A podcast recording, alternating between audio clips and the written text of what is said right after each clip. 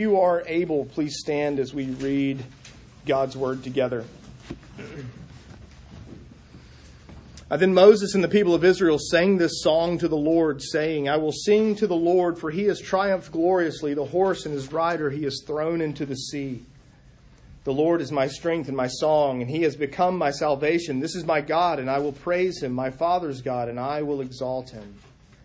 The Lord is a man of war, the Lord is his name. Pharaoh's chariots and his law and his host he cast into the sea, and his chosen officers were sunk in the Red Sea. The floods covered them. They went down into the depths like a stone. Your right hand, O Lord, glorious in power, your right hand, O Lord, shatters the enemy. In the greatness of your majesty, you overthrow your adversaries. You send out your fury. It consumes them like stubble. At the blast of your nostrils, the water piled up, and the Flood stood up in a heap. The deeps congealed in the heart of the sea. The enemy said, I will pursue, I will overtake. I will divide the spoil. My desire shall have its fill of them. I will draw my sword, my hand shall destroy them. You blew with your wind. The sea covered them. They sank like lead in the mighty waters. Who is like you, O Lord, among the gods? Who is like you, majestic in holiness, awesome in glorious deeds, doing wonders? You stretched out your right hand. The earth swallowed them.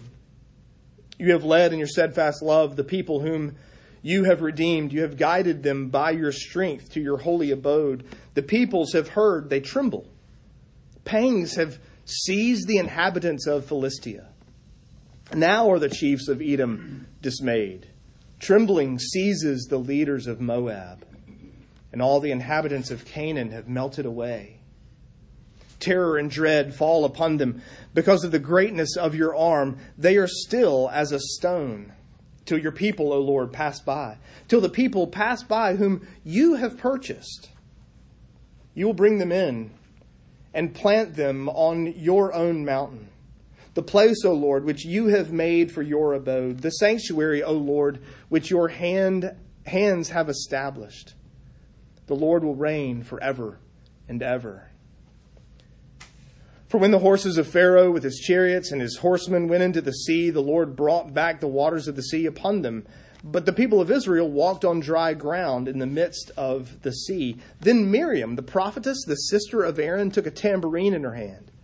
And all the women went out with her with tambourines and dancing. And Miriam sang to them, Sing to the Lord, for he has triumphed gloriously. The horse and his rider he has thrown into the sea. The grass withers, the flowers fade, but the word of our God stands forever. Will you pray with me? Uh, we pray, O Holy Spirit, teach us, grow us. Use this to your word uh, to conform us more and more into the image of Christ. We pray in his name. Amen. You may be seated. Um, so I realize maybe some of you aren't aren't really into the whole social media thing, and I'm becoming less and less so. Um, evidently, sea shanties are like a thing. Like apparently, sea shanties have taken social media by storm over the last six months or so. Um, I, I, I, don't know the history of that. I don't really care. Um, Except here's the thing, though. I actually kind of like sea shanties. There, there's something about them that I actually. Okay, you're looking at me. So here's the thing, right? They they they blend things that I like: ballads, um, um, predominantly male voice harmony, the Celtic sort of Irish, Scottish, North England sort of influence, the ocean, life out on a boat. Uh, it's pretty tough to beat that.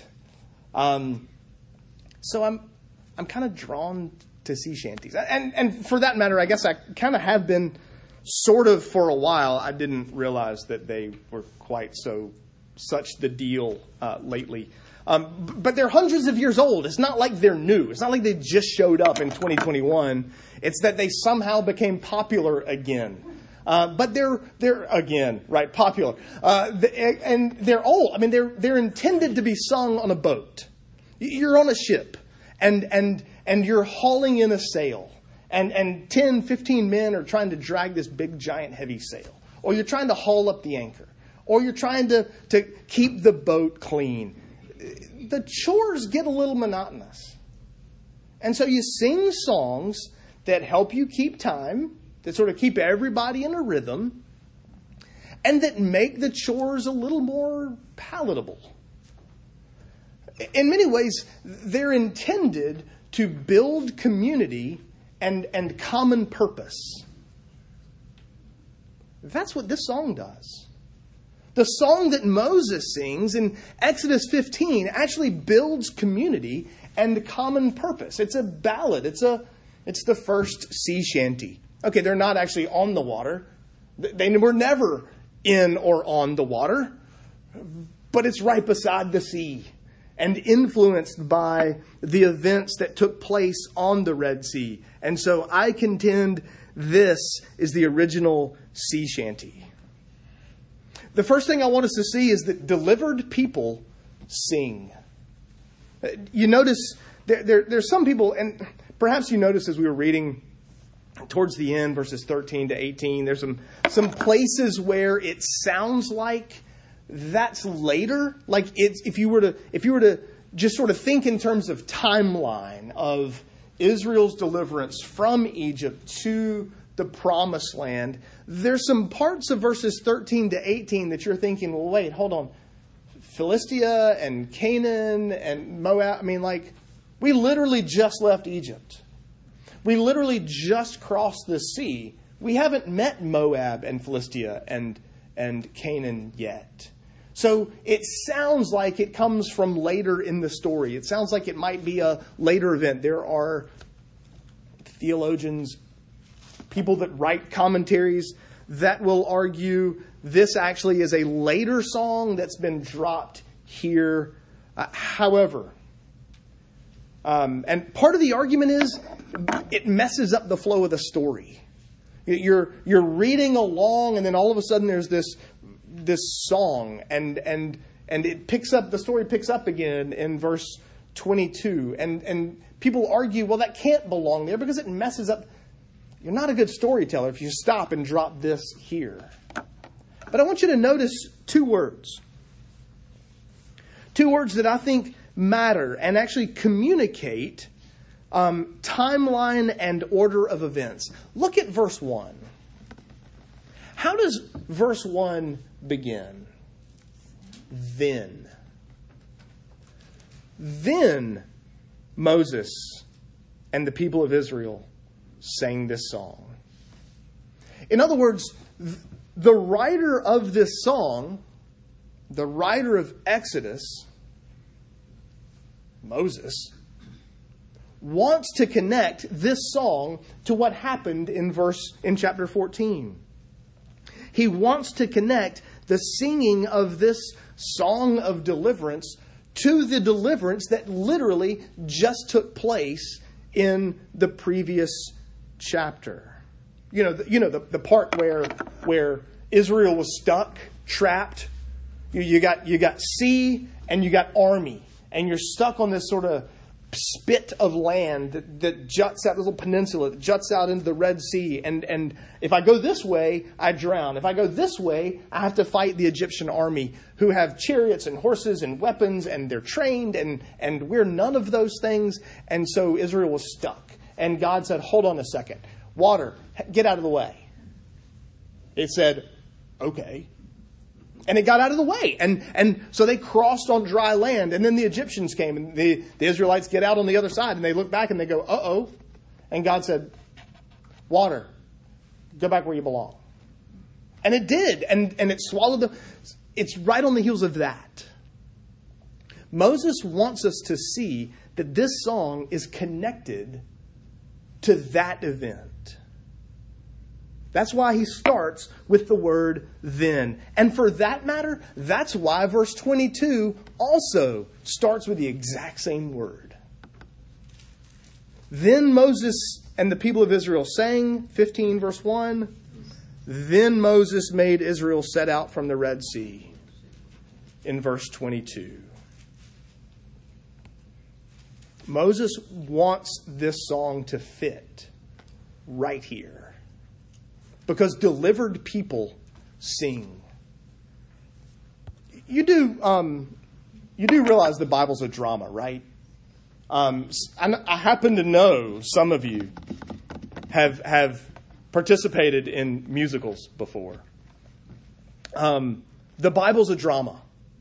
It's it's a story. It's an it's an unfolding play of the fulfillment of Genesis three fifteen. The seed of the woman will destroy, defeat the seed of the serpent. And the whole rest of the Bible unfolds, it acts out, it plays out that drama, that story. But the Bible's a musical.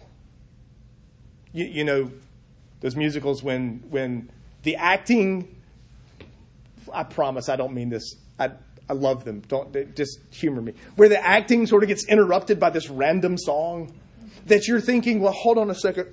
I'm, now I'm losing the story. That's part of the argument for why this doesn't belong. But the song intends to communicate something. It's part of the play, it's part of the act. The Bible is a musical. It's constantly interrupted with songs to celebrate things that have happened. In fact, let me show you this. If you've got your Bible, and, and look, here's the deal. Um, I, I should have said this earlier. Don't put it away because you're going to need it. Um, quick survey, and this will this will be just that a very brief survey. Turn to Judges um, chapter five.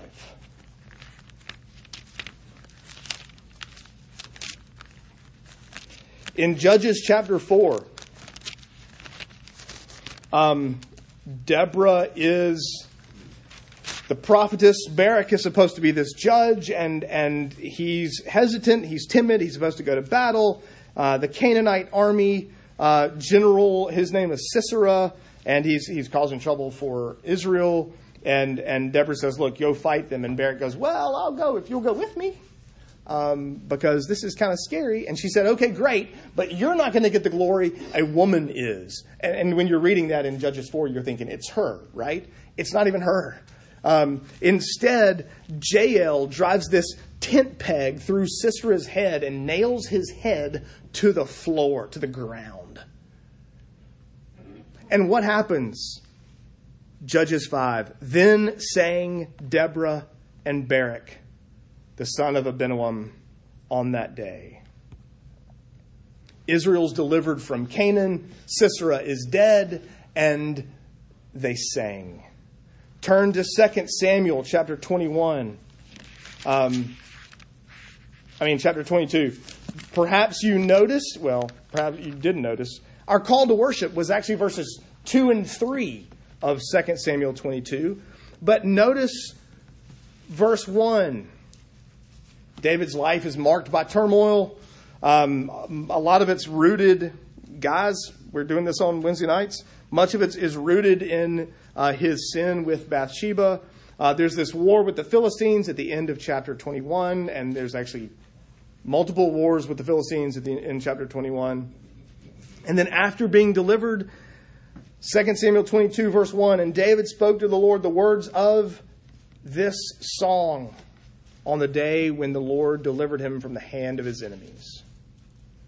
When God's people are delivered from their enemies, they sing Turn to Isaiah chapter 51.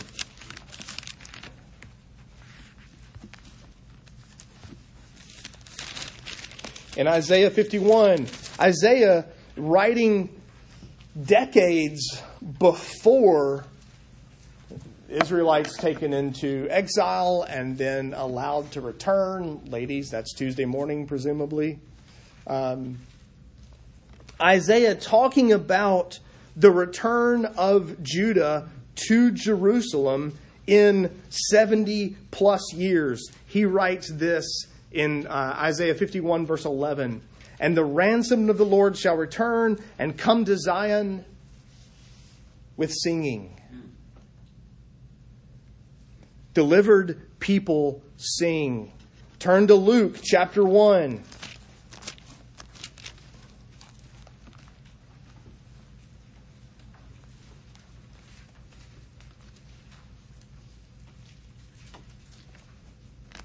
In Luke chapter 1, Mary, the heading says Mary's song of praise, the Magnificat. Perhaps you've heard of it. The text says, and Mary said, but then it's set apart. It's a song. She sings a song about deliverance that's coming in the person and work of Jesus Christ. Delivered people sing. Turn to Revelation chapter 5. And this is a, a glimpse into, uh, by the way, I don't think everything in Revelation is all future. I think we make a mistake when we read Revelation as though it's a future event. Uh, John doesn't get a glimpse into the future, he gets a glimpse into uh, the spiritual realm, the heavenly places. And in Revelation 4 and 5, uh, he sees this, it's this throne room scene, and he looks into the throne room of heaven. And notice uh, Revelation 5, verse 9, and they sang a new song, saying, Worthy are you to take the scrolls. They sing again in verse 12. They sing again in verse 13. Over and over again throughout the book of Revelation, there is singing. Our New Testament reading just a few minutes ago told us that we'll be singing the song of Moses in heaven. I guess we might as well learn the words now. I don't know what the tune will be. I don't know whether it'll be some indelible grace tune, some of which are easy to sing. We've done that. Some of which may be harder to sing. We've done that too. Maybe it's an old, you don't know the tune. But it makes sense to learn the words. If delivered people are a singing people, then it makes sense to learn the words of the song because Revelation 15 tells us it will be uh, part of our songbook in heaven. We didn't even look at the Psalms, an entire book dedicated to singing. We, we skipped that entire book kind of on purpose. Back to Exodus chapter 15, delivered people sing. Notice who does the singing. In verse 1, then Moses and the people of Israel sang this song to the Lord. Did you notice verse 20?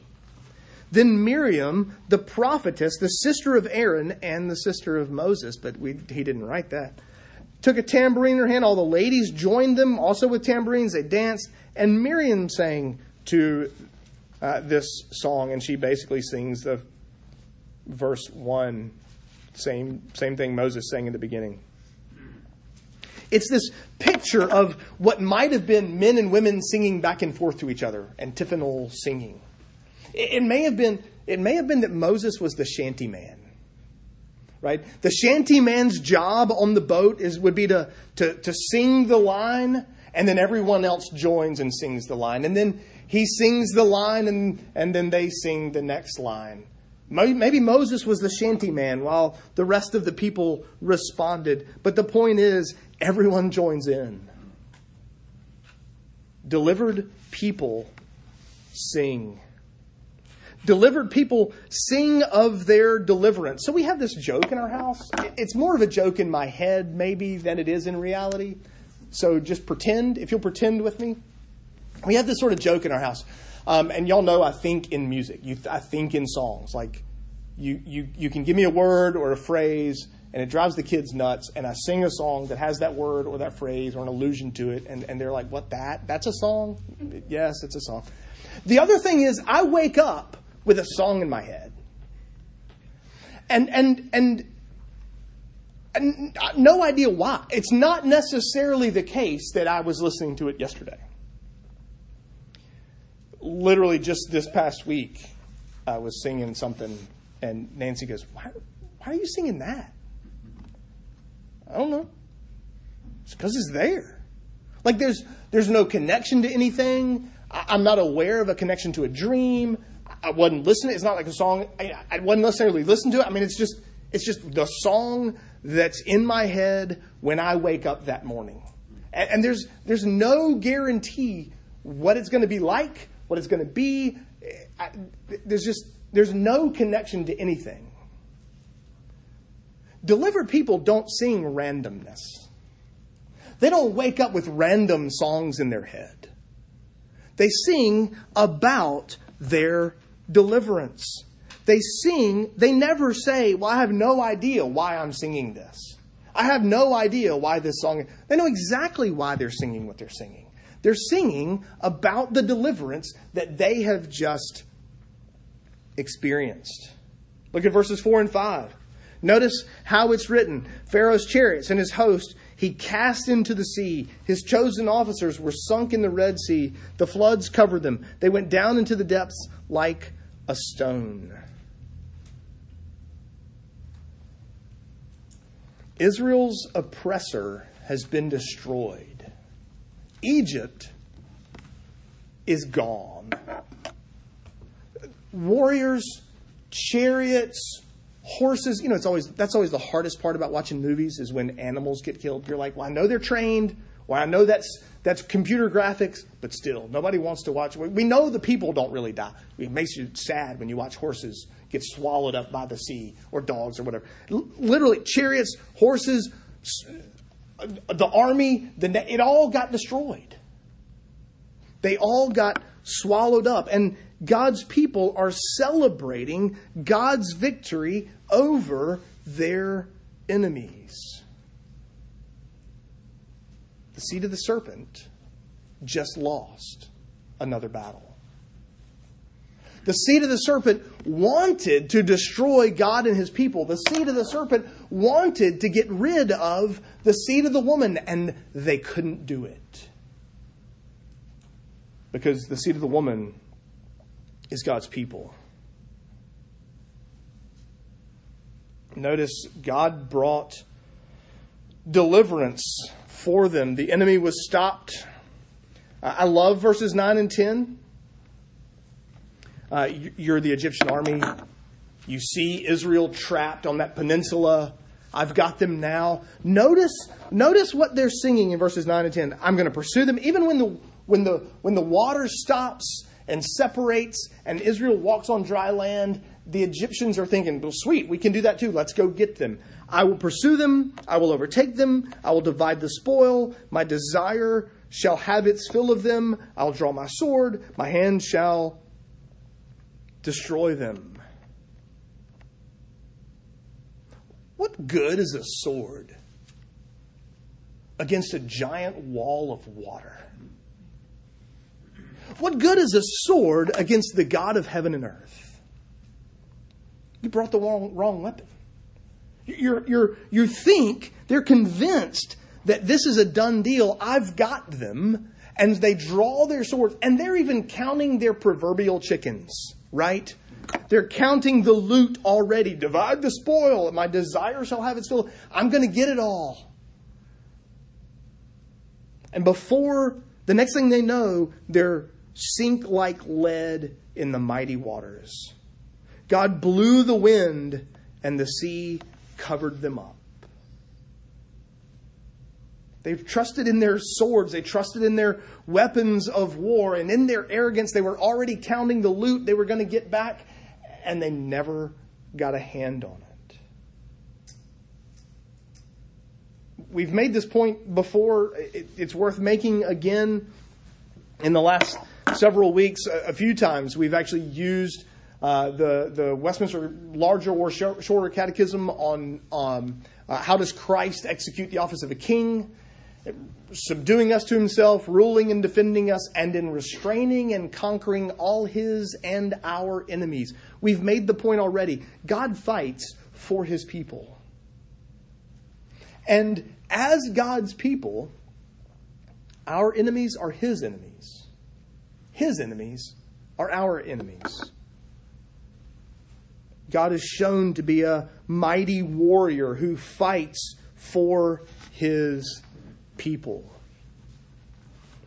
And this comforts, this is to, to meant to comfort uh, us. It's meant to comfort God's people. But notice what else it does, verses 14 and 15. These other nations, the Philistines, yeah, they didn't go that way. That was the shorter way, but God spared them from war, so they didn't go that way. The Philistines, the Edomites, the Moabites, the Canaanites, what are they doing? They're trembling. They're scared. And, and when they get to Canaan and, and they, they visit a lady named Rahab who tells them, We've heard. We know the story.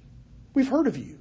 No, we've heard of what God, your God has done for you, she tells them. Word gets out, and it's supposed to drive fear in the enemies of God. The enemies of God in this world will be defeated. There's comfort for us knowing that God restrains all his and our enemies.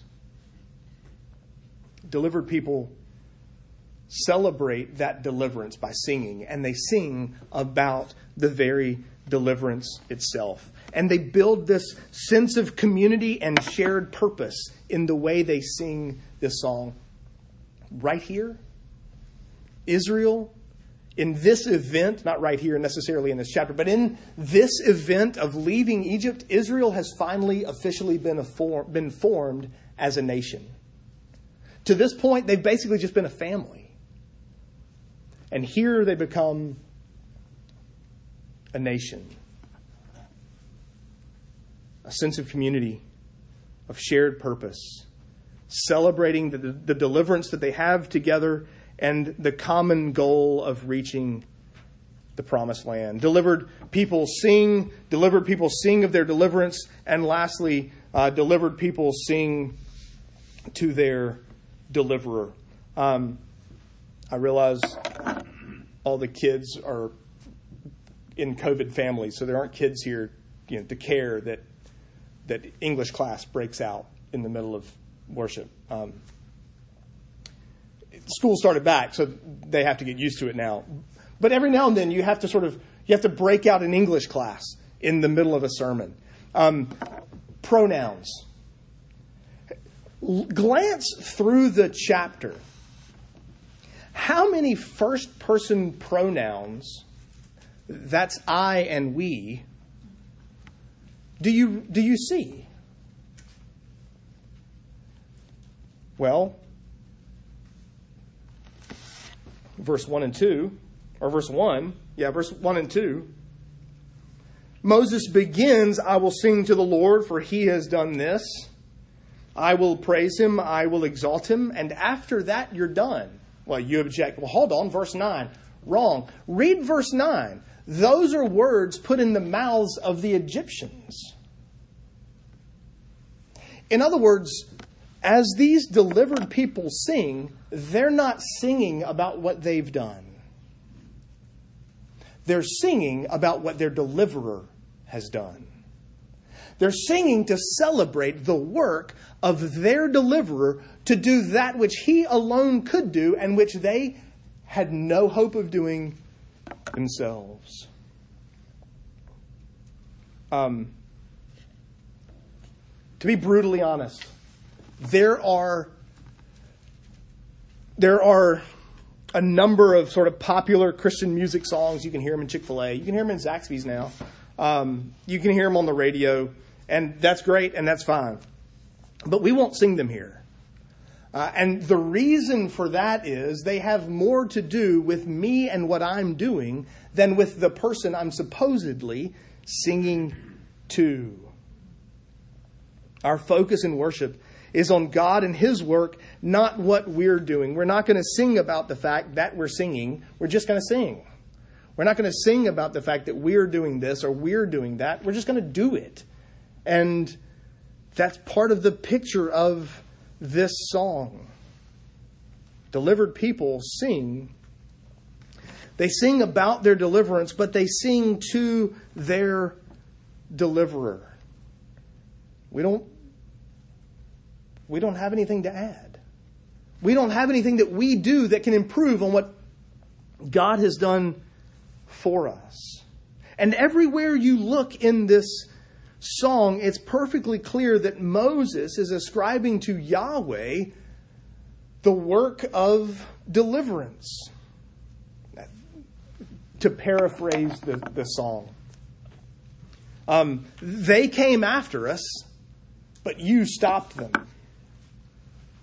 We were trapped, you dried up the sea. They thought they could get us, but you made the waters stand up for us to walk through. They thought they could walk through too. You made the waters go back to their place. There's no one else like you, verse 11 and 12. Yahweh will reign forever, verse 18. Is this not the aim of worship? Delivered people singing of our deliverance to our deliverer. Let me make just a couple of applications from uh, this passage. Um, the first is, and, and I've already, I, the applications are all sort of redundant and sort of obvious out of the, the rest of the sermon itself, but you'll find very few songs at Grace Covenant that focus on what we're doing.